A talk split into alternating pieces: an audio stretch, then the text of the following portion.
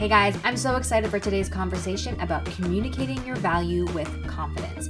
This is something that most, if not all, designers struggle with because the services we offer cost money. We're not cheap, and nor should we be. So, we're going to dive in today about all things money and value, how to remind clients of our motivation, why we do what we do, how we save them money, and the badass design experts we are. So this is a great one if you've been struggling with billing or, you know, just hitting send on that invoice because things feel so expensive.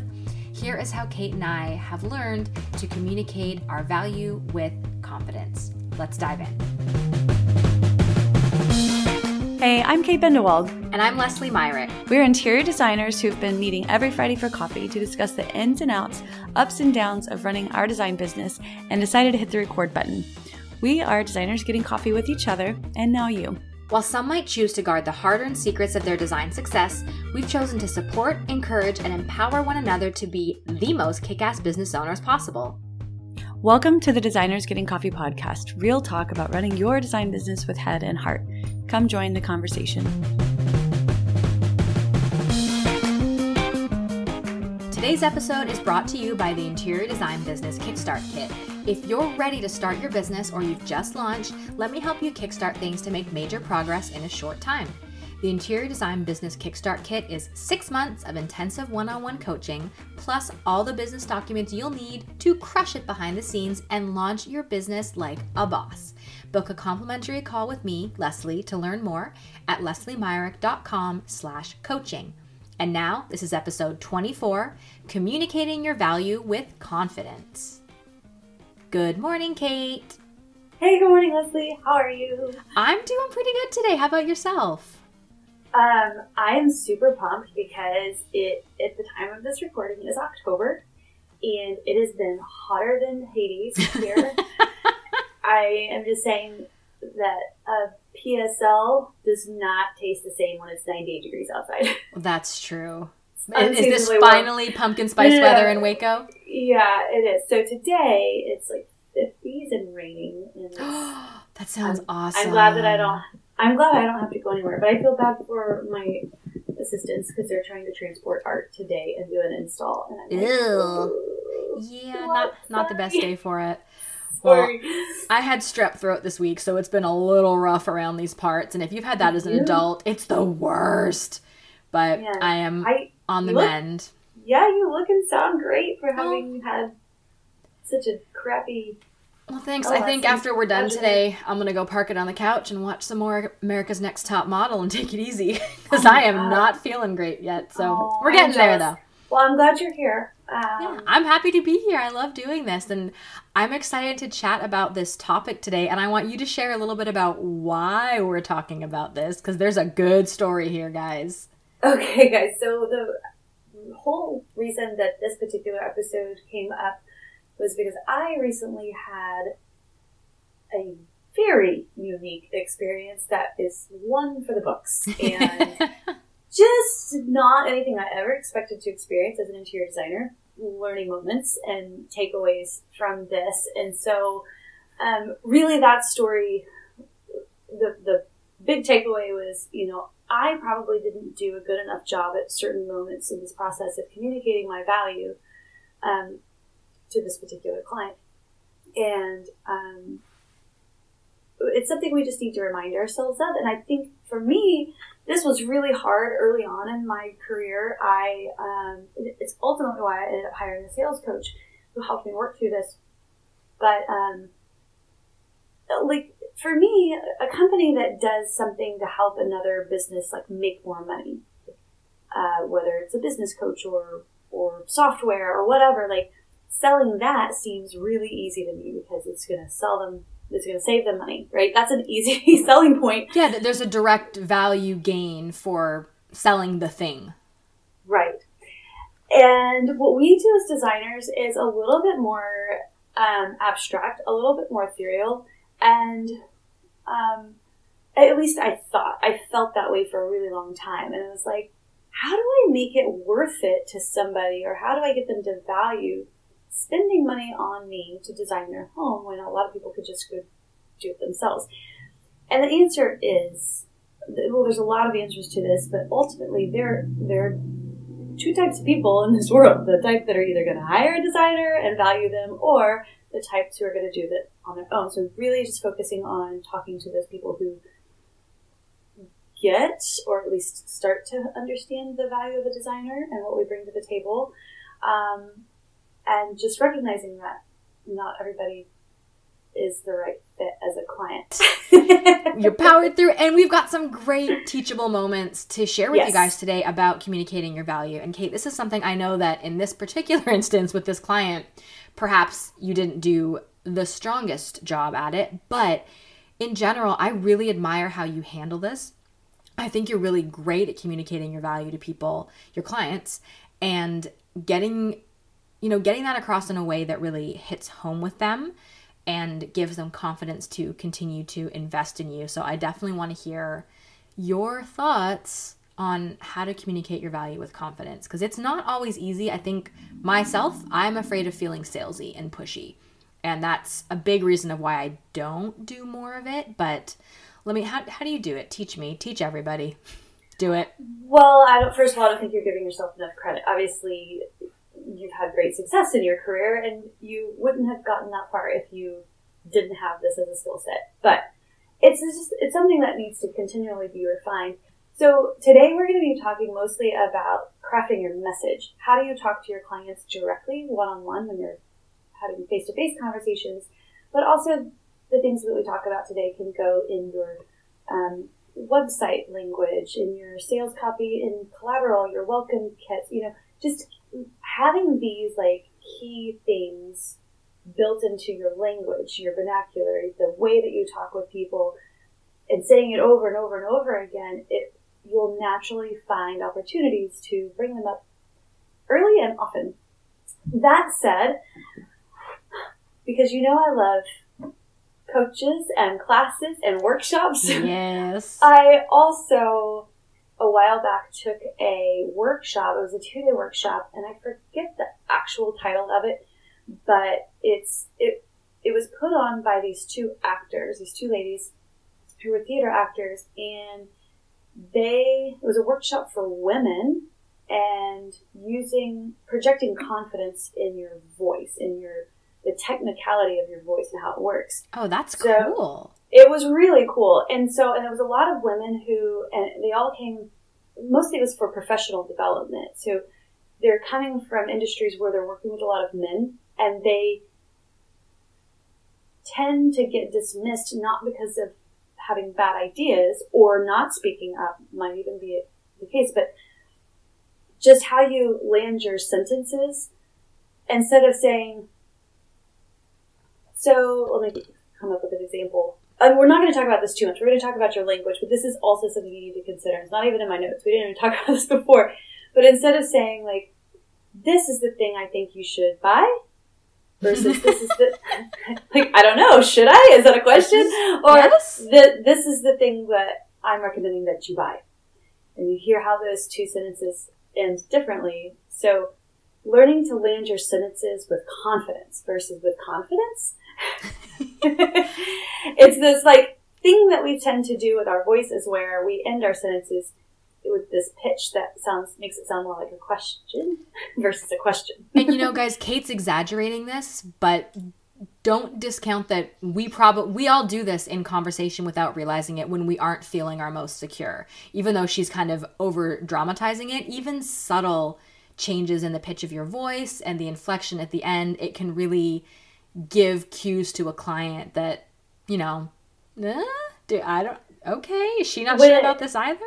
you yeah you have you have to be able to express what you do with the tone of your voice with confidence as well so um, leslie if you'll make a note um, i will try to find it, it- the coaches were in denver um, so if anybody's in the denver area i imagine they still do it um, i will try to figure out who that was because it was years ago and i'll put a link up to it. it it could be something that you might be willing to travel for, or you can find out if anybody in your area does something similar. But super interesting experience and has, has really helped me. All right, let's move on to talking about crafting your message. And so that you can communicate your value with confidence to your clients. Um, the three things that I think we'll focus on is how you can save your clients time, money, and mistakes. Also, feel free to jump in on any of these, Leslie, because you have a lot of really great ideas too. This you got it.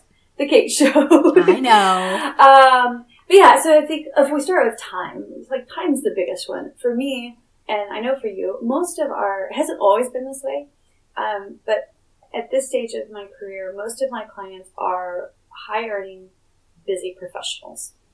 They want a beautiful home. They want it to reflect them and their family and their style and their stories and their character and all of those things. Um, they may even feel like they have some sort of, uh, you know, this innate ability to design or pick out good choices. They really know what they want, um, but they just simply don't have the time to pull it all together. So um, if you are trying to attract these types of clients, high earning, busy professionals, um, you know, ask them to. I don't think it's too crazy to ask them to put a value on their time. You know, what is it worth to you and your time to have this done for you?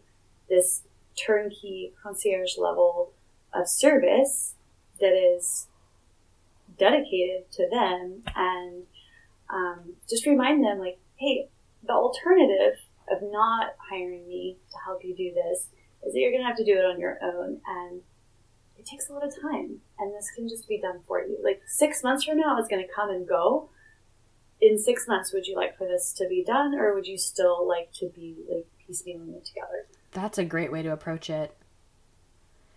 Yeah, time is a big one. And most of our most ideal clients, I would say, are the kind of people who are earning enough to be able to afford a designer, which means they understand the value on their time and they can earn more money with their time and it's just not worth their time to stop working and deal with what we're dealing with for them.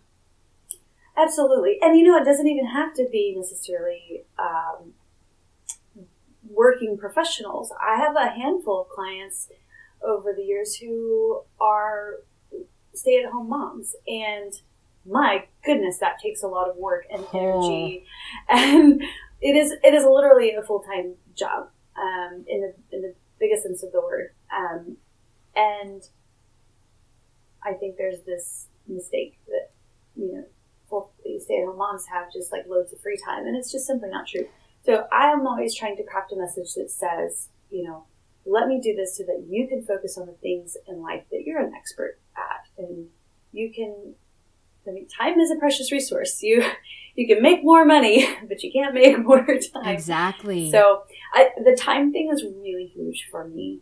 Um, in in uh, reminding clients of, of the value. Now, does that mean it's going to happen overnight? No. no, and that's the and that's one of the things where when clients do want to cheap out and they want to get something fast, like this isn't this isn't nobody's this is not to be confused with this is going to be fast. This is going yeah. to take time. This is going to be custom. This is going to be curated. And it is going to be far more beautiful and thoughtful and elegant than if you were to do what a lot of people do that just don't aren't willing to put the energy into it and go to a store for example and let somebody pick out furniture yeah. for them. Um, so I, I think is that clear? Like the difference between like I'm not saying it's going to be fast, but I am saying I'm still going to save you time. yeah, no, I think that's it is. How would you how would you actually say that to a client? Like, would this be a conversation? Would it be part of your welcome packet or contract? Like, how do you actually communicate this to clients so that they, yeah, w- when is your moment to bring this up and actually, sure, get it up? I there? mean, it's something that is repeated often. It's on my webpage. It is on uh, my so whenever I send a proposal to a client after we've had an initial consultation, I have it's kind of like a cover letter. It's just a quick little brief, like thank you so much for allowing us to put this proposal together. Um, we would be uh, very excited to, to work with you on this project um, and and save you time so that you can focus on the things that are important to you or that you do well or that's your area of expertise really reminding them and reflecting back, like, we're experts in this and we're going to save you time so you can focus on your work and life and let us handle the all the nitty gritty details. So really, so this is more like frequent, gentle reminders, and not like, "Hey, client, we have to talk. Here's what I want to tell you about right now." No, yeah, no, it's it's. I mean, it's in the what? It's on my sales. It's in my website copy. Um, it's in my cover letter. Um, it's oftentimes you'll find it in an Instagram post or social media post where, you know, I'm just reminding people we, we save we'll save you time. Um, so yeah, but it's not that's not to be confused with we do it fast. yes, I think that's that isn't a good a good important distinction.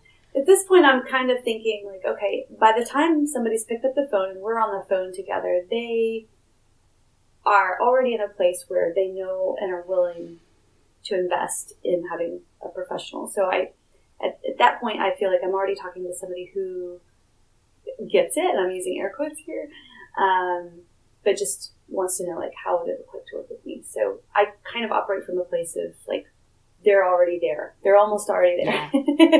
it's just a little we need to get out, get through some of the logistics. So time is a big one. Um, money. So when when I was first starting out, I was just like, man, this is a lot of money. This is expensive. Like it was really hard for me to send out proposals and you know it's like oh how like why would anybody spend this money but they did and i like they continue to do this and it's just become more clear for me where that value comes from so but I asked myself, I'm like, how in the world could I tell a client that I'm saving them money when they're literally paying me and I'm asking them to spend money on furnishings? Um, the main thing is that they're paying you to come up with a, a plan, right? What happens, Leslie, when we don't have a plan? and we wing it. It's not good. is that the answer you're looking for? Is there like a cute cliche? All I think of is like just it's gonna suck. Things don't fit. Things don't work. It feels right. piecemealed. It feels half-assed. Can I say that? Ass. It feels mm-hmm. half-assed. I did now. so yeah, I mean, it's the end right. result is it's always a letdown when there was yeah. no plan. Yeah, exactly. I think that um, I, I mean, I cannot count the number of times I've had clients come to me and they've said something along these lines of, I keep buying the wrong things. Like, I keep buying things that are too big or too small or don't fit or just doesn't quite feel right in the space. It looked gray um, in the store and I got it home and it looks purple.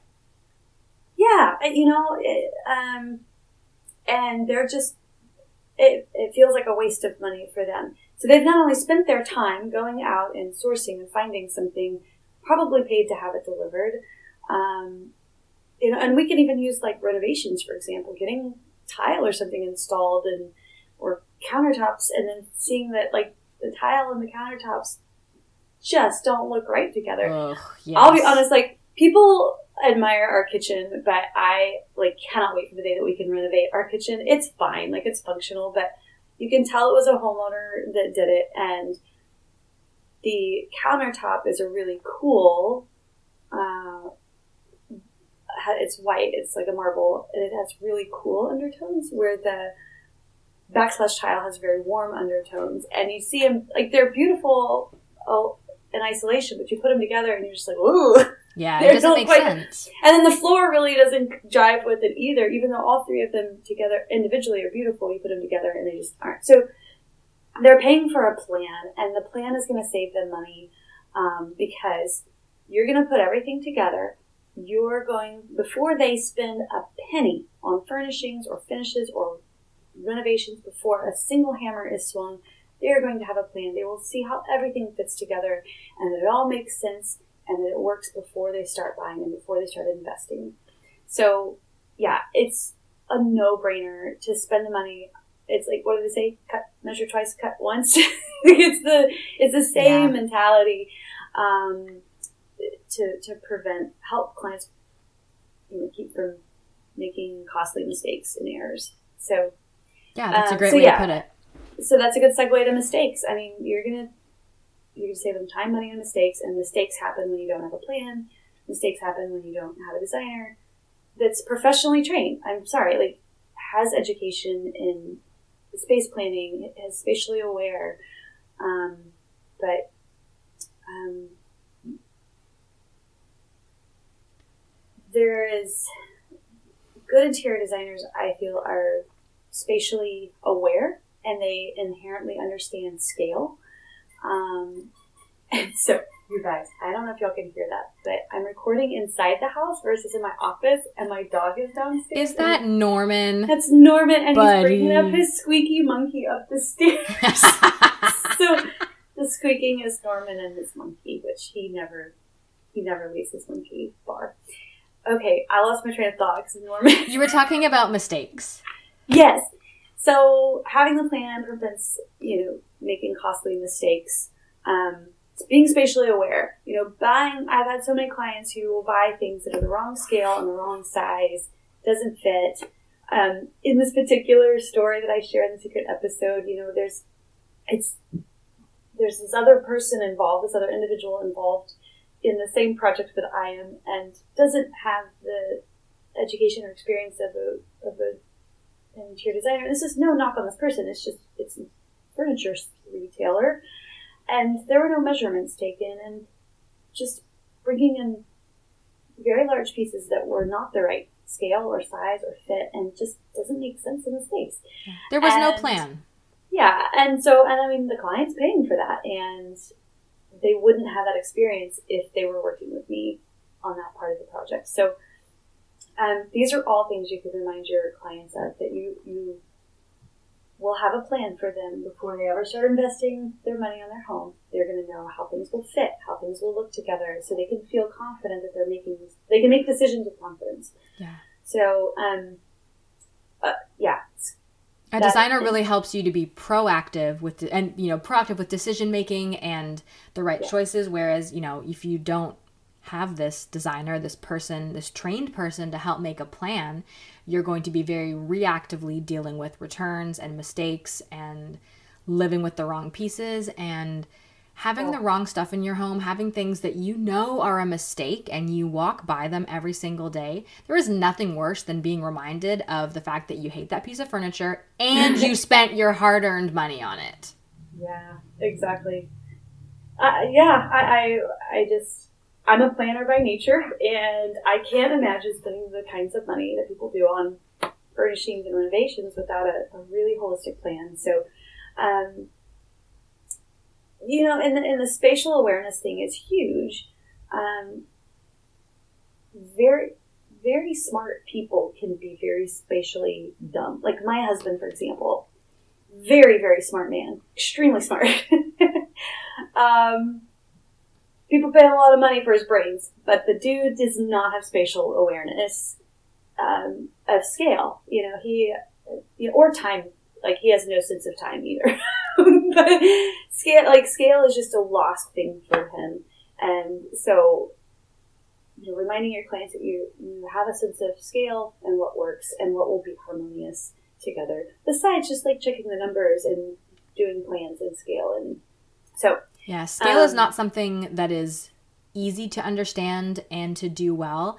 And I think it's, you know, it's one thing to be standing in your home looking around and, you know, maybe shopping online, but you go into a furniture store and you see a chair, it's going to look completely different in a showroom surrounded by other pieces with different ceiling heights, different, like everything in that space is going to affect how you interpret it.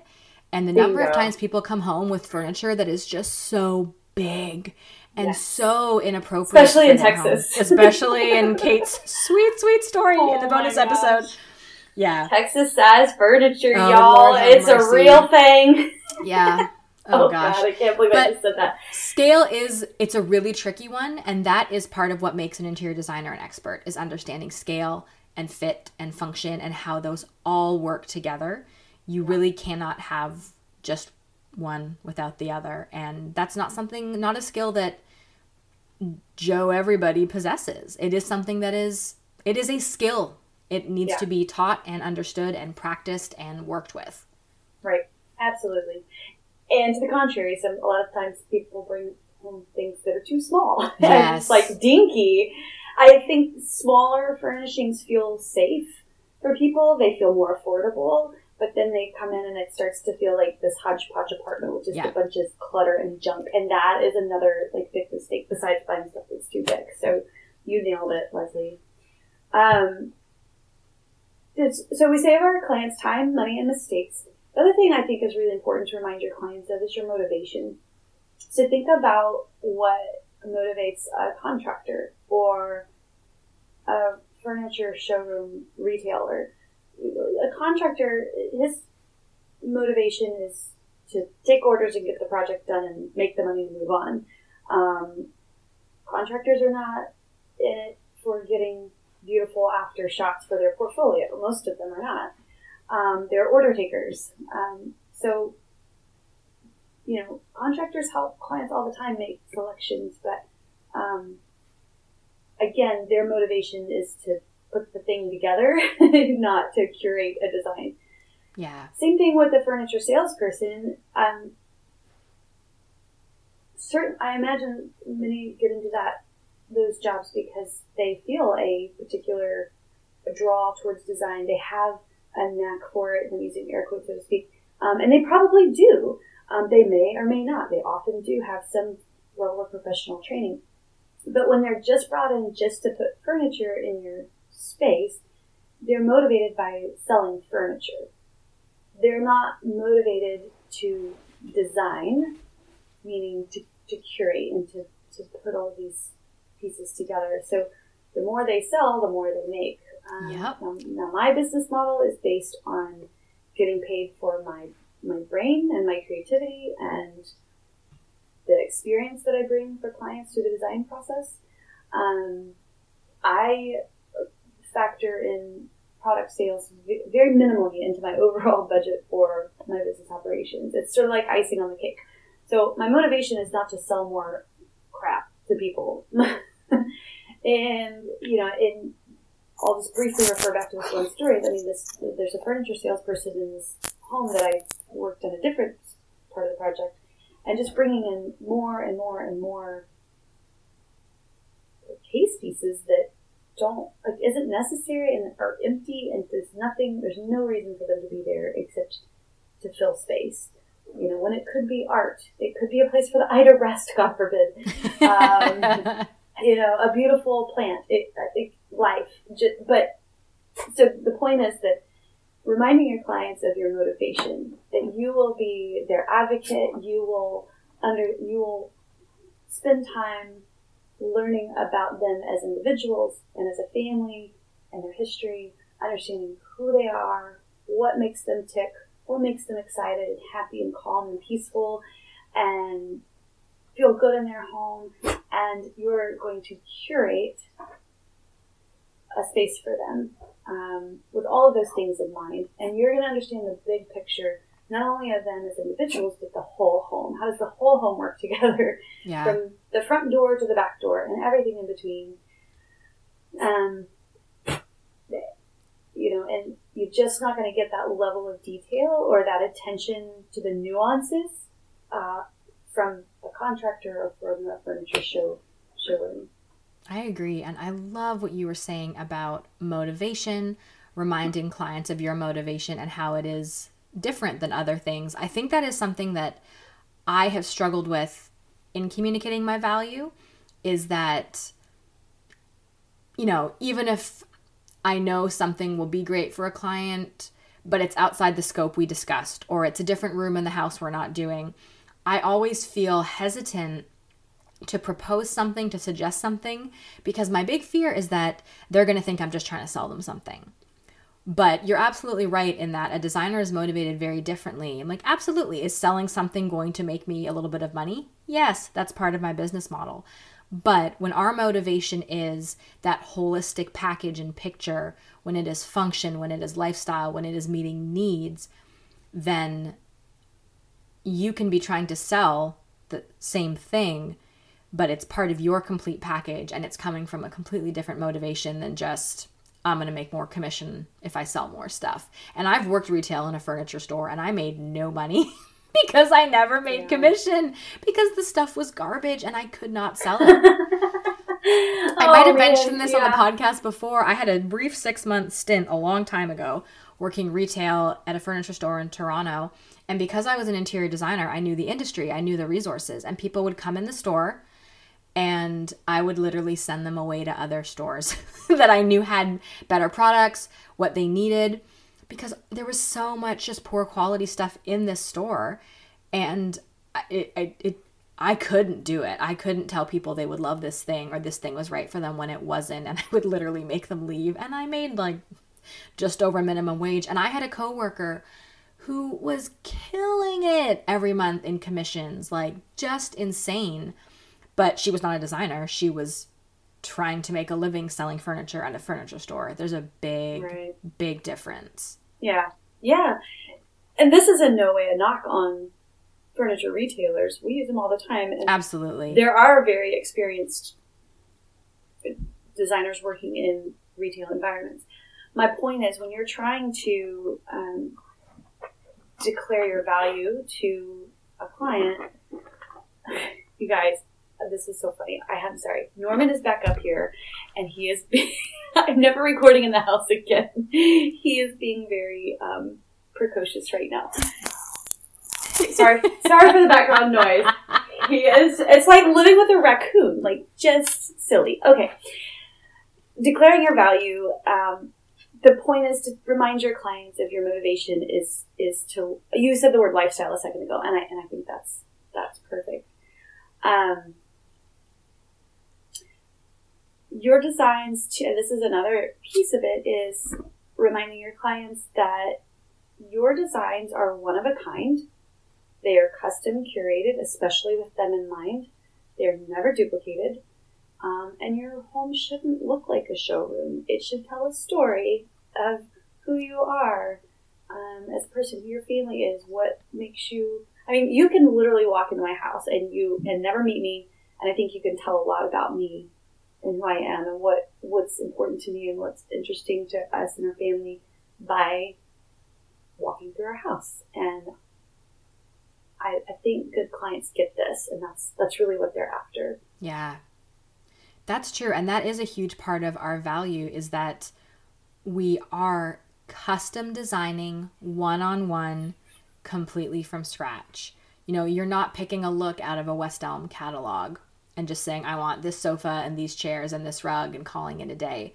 So there's look, but there's, there's those people, yeah, exactly, and there's those people, and if that's what you want, like if you want that, then take the picture out and go to the store and get the stuff and get it in your house and be done with it because that's exactly. an option. That's an option too. Yeah, there's a reason they've put together those rooms because they want people to look at them and say, I want everything on this page. And that's great. and if that's a fit for that person's budget and needs and it checks all the boxes, power to you. Go do it. But what I'm saying is, there's a reason our services cost money, and it is because of this custom curated design that is done, never duplicated, one on one, very unique, a mix of vendors and price points and all the things that mm-hmm. take vintage antiques. Yeah, take like years to stuff with story. learn and curate and put together. You can't get that out of a catalog.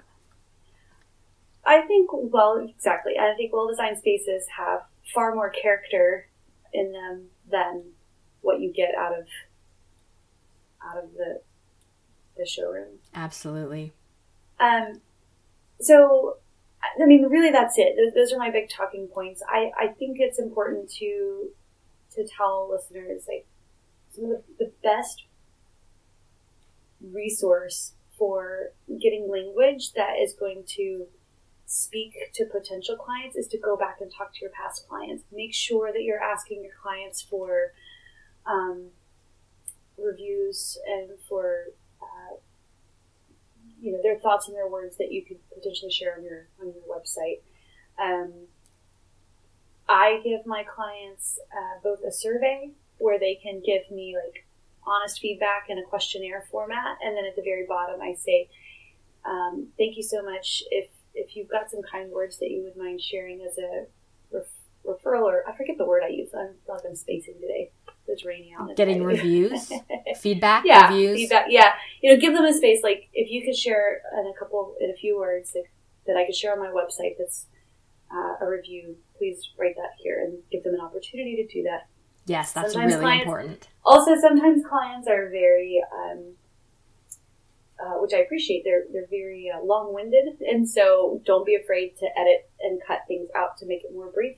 But use those words, memorize those words that they say, and reflect that back when you're talking to other potential clients because those are likely going to be pain points um, things that clients are looking for that you've proven to do with other clients. Yeah, I think that's great. That's one thing I hadn't even thought of about communicating your value is having other people communicate the value for you. Social proof, online reviews, Google reviews, Facebook, Houzz, Yelp, whatever when people are considering you as a designer, they can see honest testimonials from happy clients. And that is going to help them understand your value. You've obviously worked very hard to do a great job for these people, and your past clients are shouting your name from the rooftops. That's huge in having new clients understand and get behind your value and get excited to be working with you.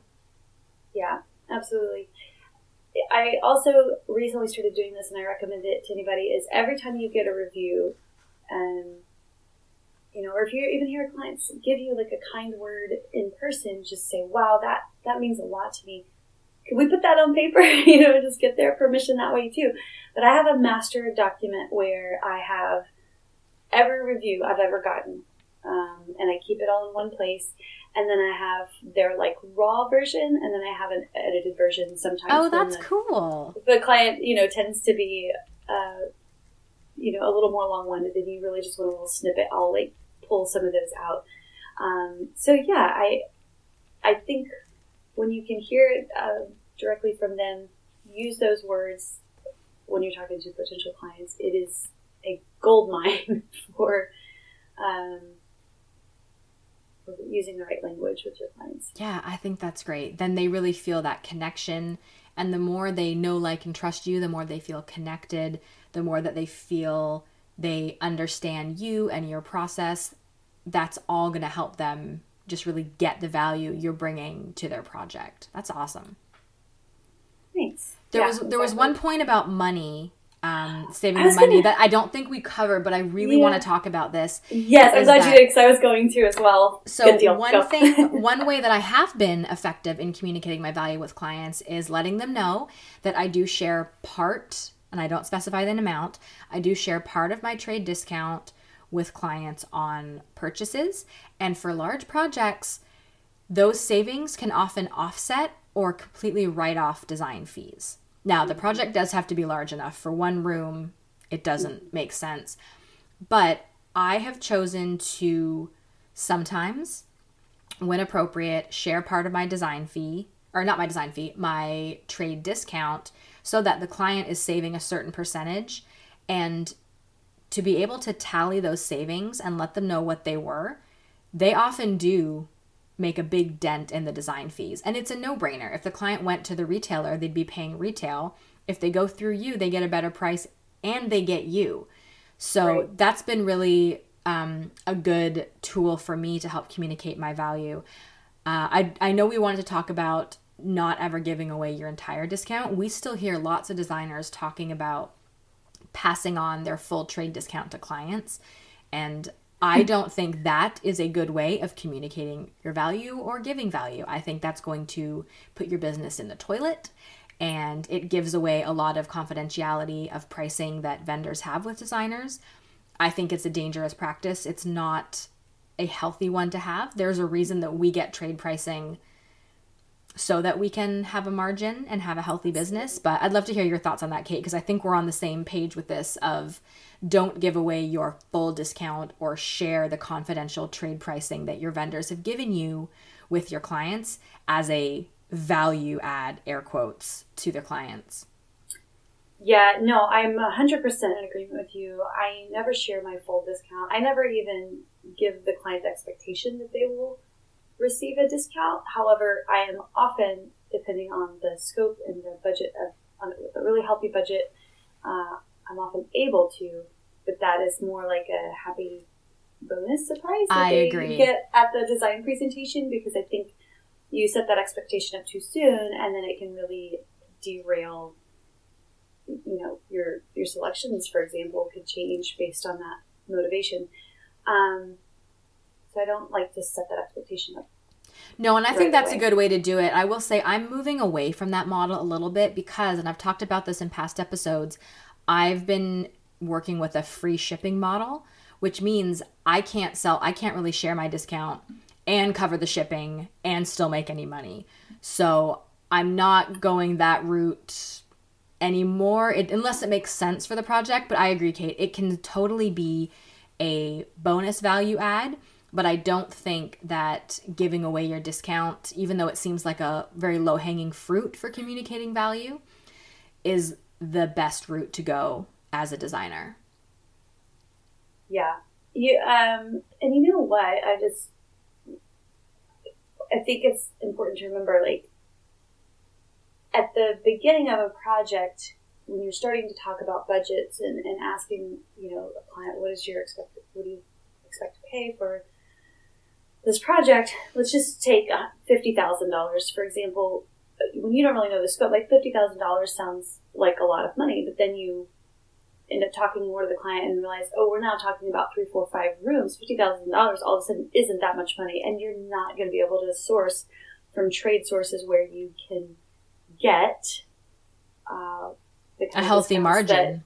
yeah, you're just not going to get trade discounts with that. So you're you're not at a place yet where you can promise any sort of trade discounts until you really understand what what it is you're working with, and that's just is done through the design process. So for that reason, Right. I never um, promised that up front. Um, you actually said something a minute ago. I'm gonna I'm gonna go ad lib here for just a second. You said something a minute ago that reminded me of something else. So we've been talking a lot today about the language piece of it, like how like the words that we use. Um, we talked a little bit at the beginning about like your tone of voice too, and how to keep yourself sounding like you know Did what you're we? talking about. I don't remember. yeah, yeah, we talked a little bit about that. But there's some other like nonverbal uh, cues that we sometimes give off to our clients that can devalue us, and I think it's important to just talk about a couple of those. Um, so, you know, every designer has a different way of working. I personally have early on. I used to offer evening and weekend meetings with clients if they requested them because they worked during the day. And this meant that I wasn't at home with my kids, and which is why I went into design in the first place because I was working uh, 60 hour weeks and it wasn't the lifestyle that I wanted. Yeah. Um, so for this reason, I no longer meet clients on evenings and weekends. Um, totally up to you. You're your own boss. But um, for me, um, I have my working hours set just like these guys do, my clients, for example. Um, so what I do now is I, I will offer evening and weekends, but my rate is my is one and a half times my hourly rate.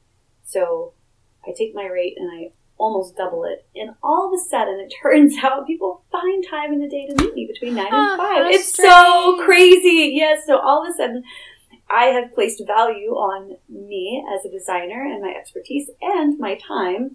And so demonstrating that to your clients also um, really communicates your value as a designer um, versus a hobbyist. So I That's think good. I like that.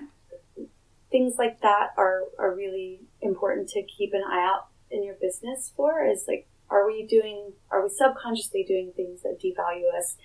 Um, and that's just one that comes to mind. I might you know later today think of another one but just something you said a minute ago reminded me of that. Yeah, I think that's a great point to sort of start sending us home.